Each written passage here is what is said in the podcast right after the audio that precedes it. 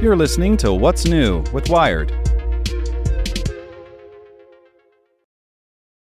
It's Thursday, July 6th. I'm Zeke Robison. Today we're talking about generative AI in games and how they will create a copyright crisis. Make sure to listen to the end to find out what other Wired podcasts you can check out today. AI Dungeon, a text-based fantasy simulation that runs on OpenAI's GPT-3, has been churning out weird tales since May 2019. Reminiscent of early text adventure games like Colossal Cave Adventure, you get to choose from a roster of formulaic settings, fantasy, mystery, apocalyptic, cyberpunk, zombies, before picking a character class and name and generating a story. Here was mine. You are Mr. Magoo, a survivor trying to survive in a post-apocalyptic world by scavenging among the ruins of what is left. You have a backpack and a canteen. You haven't eaten in 2 days, so you're desperately searching for food.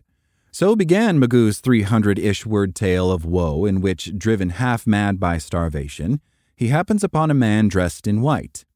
Jesus? Gordon Ramsay? Offering him a greeting kiss, Magoo is stabbed in the neck. As lame as this story is, it hints at a naughty copyright issue the games industry is only just beginning to unravel. I've created a story using my imagination, but to do that, I've used an AI helper. So, who wrote the tale? And who gets paid for the work? AI Dungeon was created by Nick Walton, a former researcher at a deep learning lab at Brigham Young University in Utah, who is now the CEO of Latitude, a company that bills itself as the future of AI-generated games. AI Dungeon is certainly not a mainstream title, though it has still attracted millions of players. As Magoo's tale shows, the player propels the story with action, dialogue, and descriptions. AI Dungeon reacts with text, like a dungeon master, or a kind of fantasy improv. In several years of experimentation with the tool, people have generated far more compelling D&D-esque narratives than mine, as well as videos like I broke the AI in AI Dungeon with my horrible writing. It's also conjured controversy, notably when users began prompting it to make sexually explicit content involving children. And as AI Dungeon and tools like it evolve, they will raise more difficult questions about authorship, ownership, and copyright. Many games give you tool sets to create worlds. Classic series like Halo or Age of Empires include sophisticated map makers. Minecraft precipitated an open-ended, imaginative form of gameplay that the Legend of Zelda Tears of the Kingdom's fuse and ultra-hand capabilities draw clear inspiration from. Others, like Dreams or Roblox, are less games than platforms for players to make more games. Historically, claims of ownership to in-game creations or user-generated creations, IGCs or UGCs, have been rendered moot by take-it-or-leave-it end-user license agreements, the dreaded EULAs that nobody reads. Generally, this means players surrender any ownership of their creations by switching on the game. Minecraft is a rare exception here. Its EULA has long afforded players ownership of their IGCs with relatively few community freakouts. AI adds new complexities. Laws in both the US and the UK stipulate that when it comes to copyright, only humans can claim authorship. So for a game like AI Dungeon, where the platform allows a player to essentially write a narrative with the help of a chatbot, claims of ownership can get murky. Who owns the output, the company that developed the AI, or the user? There's a big discussion nowadays, with prompt engineering in particular, about the extent to which you as a player imprint your personality and your free and creative choices, says Alina Trapova, a law professor at University College London who specializes in AI and copyright and has authored several papers on AI Dungeon's copyright problems. Right now, this gray area is circumvented with a EULA. AI Dungeons is particularly vague. It states that users can use content they create pretty much however they want.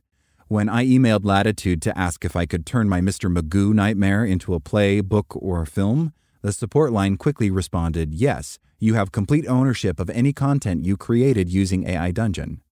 Yet, games like AI Dungeon and games people have made with ChatGPT, such as Love in the Classroom, are built on models that have scraped human creativity in order to generate their own content. Fanfic writers are finding their ideas in writing tools like Sudowrite, which uses OpenAI's GPT-3, the precursor to GPT-4. Things get even more complicated if someone pays the $9.99 per month required to incorporate Stable Diffusion, the text-to-image generator which can conjure accompanying pictures in their AI Dungeon stories. Stability AI, the company behind Stable Diffusion, has been hit with lawsuits from visual artists and media company Getty Images. As generative AI systems grow, the term plagiarism machines is beginning to catch on. It's possible players of a game that uses GPT-3 or Stable Diffusion could be making things in-game that pull from the work of other people. Latitude's position appears to be much like Stability AI's. What the tool produces does not infringe copyright, so the user is the owner of what comes out of it. Latitude did not respond to questions about these concerns. People can't currently share image-driven stories with AI Dungeon's story-sharing feature, but the feature offers a window into a future where game developers start using or allow players to use third-party AI tools to generate in-game maps or NPC dialogue. One outcome not being considered, says Trapova, is that the data of these tools is going to be drawn from across the creative industries. This raises the stakes, she argues, growing the number of possible infringements and litigious parties. Stability AI and OpenAI did not respond to queries about this point. Some platforms have adopted a more cautious approach. In March, Roblox rolled out 2 new tools in Roblox Studio, the program players use to build games.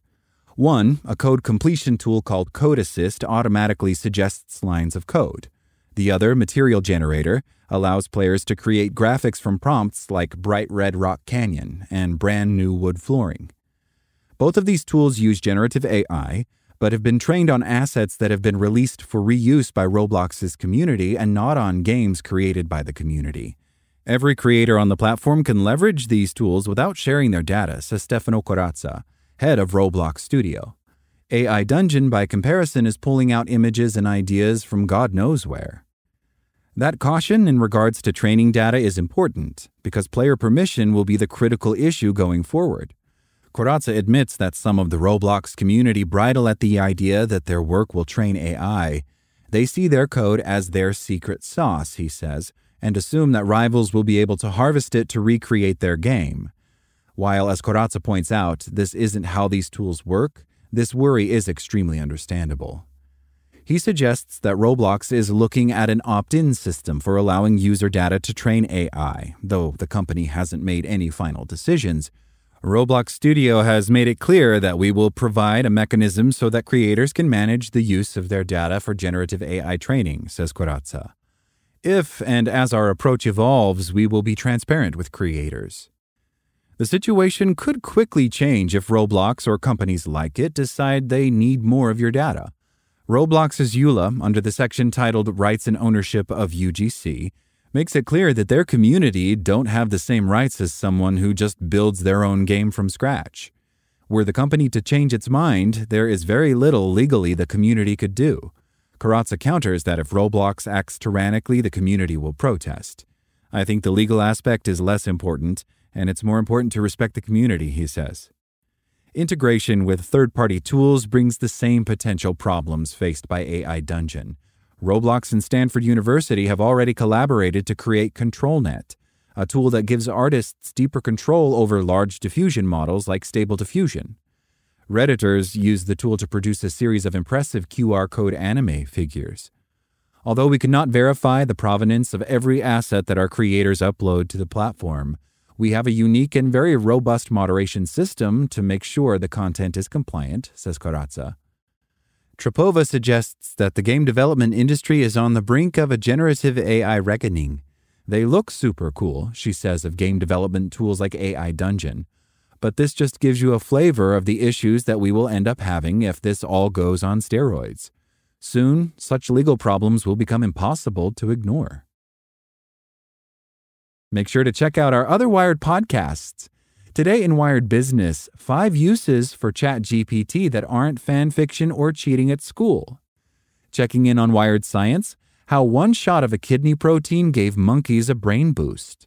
And on Wired Security, U.S. spies are buying Americans' private data, and Congress has a new chance to stop it.